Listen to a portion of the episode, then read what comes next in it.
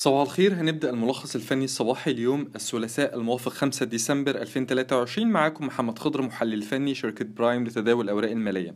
كنا في الاجتماع الصباحي لإمبارح قلنا إن تماسك مؤشر EGX 30 أعلى مستوى دعمه الهام عند ال 24400 بيؤهله لإعادة تجربة مستوى المقاومة الثانوي عند ال 25200 وبالفعل هو ده اللي حصل خلال تعاملات جلسة إمبارح. ومؤشر EGX 30 ارتد مخترقا مستوى المقاومة الثانوي عند ال 25200 طيب إيه الجديد؟ إيه الجديد إن إحنا شايفين إن كسرة ال 25200 هتأهل المؤشر إن هو يعيد تاني تجربة مستوى المقاومة الهام عند ال 25900 الجديد إن أهم مستوى دعم هام في الوقت الحالي هو ال 24400 واللي هنعتبره بمثابة مستوى وقف خسارة أو حماية أرباح سميها زي ما أنت عايز تسميها. لكن هو مستوى دعم بمجرد اختراقه هتتغير الرؤية إلى سلبية. طول ما هو بيتحف... طول ما هو محافظ عليه أو بيتحرك فوقيه رؤيتنا هتفضل إيجابية على مؤشر EGX 30 مستويات الدعم الحالية مستوى الدعم الثانوي هو ال 24900 ده مستوى دعم ثانوي مستوى الدعم الثانوي الآخر الهام على المدى القصير هو ال 24400 اللي اتكلمنا عليه كتير. طيب بالنسبة لمستويات المقاومة الحالية تكون عند ال 25900 واللي في حالة اختراقها ممكن مؤشر EGX 70 آسف EGX 30 يستهدف 27000 نقطة وده مستوى قياسي جديد. بالنسبة لمؤشر EGX 70 مفيش جديد الأداء الإيجابي بالنسبة للمؤشر لا يزال مستمر عنده منطقة مقاومة هو بيتحرك باتجاهها منطقة مقاومة قوية ما بين الخمسة 400 إلى الخمسة 500 أما بالنسبة لمستويات الدعم هتكون عند الخمسة 300 يليها الخمسة 200 بالنسبة لملاحظات التداول النهارده هنبدأ بالاسهم اللي ممكن تختبر مستويات مقاومة على المدى القريب. أول حاجة عندنا العربية إدارة الأصول اللي نجح فيه إن هو يتخطى حاجز الجنيه خمسة واللي أصبح بدوره مستوى دعم مهم.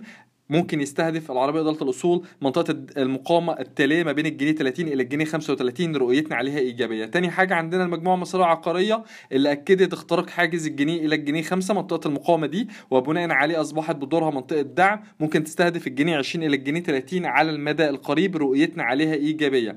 تالت حاجة عندنا أسك اللي بنميل أو بنرجح إن هي تتماسك حوالين ال 43 جنيه وتبدأ منها موجة ارتداد جديدة أو ممكن تبدأ منها موجة صعود جديدة لمنطقة المقاومة ما بين ال 47 ونص إلى ال 50 جنيه رؤيتنا عليها إيجابية. ثالث حاجة عندنا زهراء المعادي اللي اخترق حاجز ال 8 جنيه ونص وبناء عليها ممكن تستهدف منطقة المقاومة التالية ما بين ال 9 جنيه إلى ال 9 جنيه 10 رؤيتنا عليها إيجابية. أما بالنسبة للأسهم ممكن تختبر مناطق مقاومة ولكن على المدى القصير عندنا أول حاجة ال CIB اللي شايفين إن هو جلسة واثنين وثلاثه بيتماسك حوالين ال 75 جنيه وما قدرش يكسرها وبناء عليه أصبح مستوى ال 75 جنيه ده مستوى دعم هام. بنرجح إن هو يرتد منه لمنطقة المقاومة الثانوية ما بين ال 31 إلى ال 83 حطيناه في تقريرنا الفني اليومي Tech Talk مع توصية بشراء الانخفاضات توصية مدى قصير. منطقة الدخول المقترحة تكون بدءا من ال 77 وصولا إلى ال 76 وقف الخسارة يكون عند مستوى الدعم الثانوي الهام عند ال 75 مستهدفنا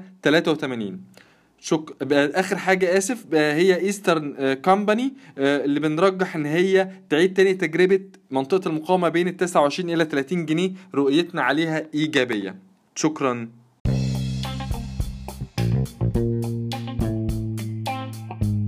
يرجى العلم أن هذا العرض هو لأغراض معرفية فقط، ولا يمكن اعتباره عرض أو توصية شراء أو بيع أو إدارة استثمارات أو خدمات استشارية. ينصح باستشارة مستشارك المالي قبل اتخاذ أي قرار استثماري، علماً بأن الأداء التاريخي ليس مؤشراً يعتمد عليه لتحديد الأداء في المستقبل.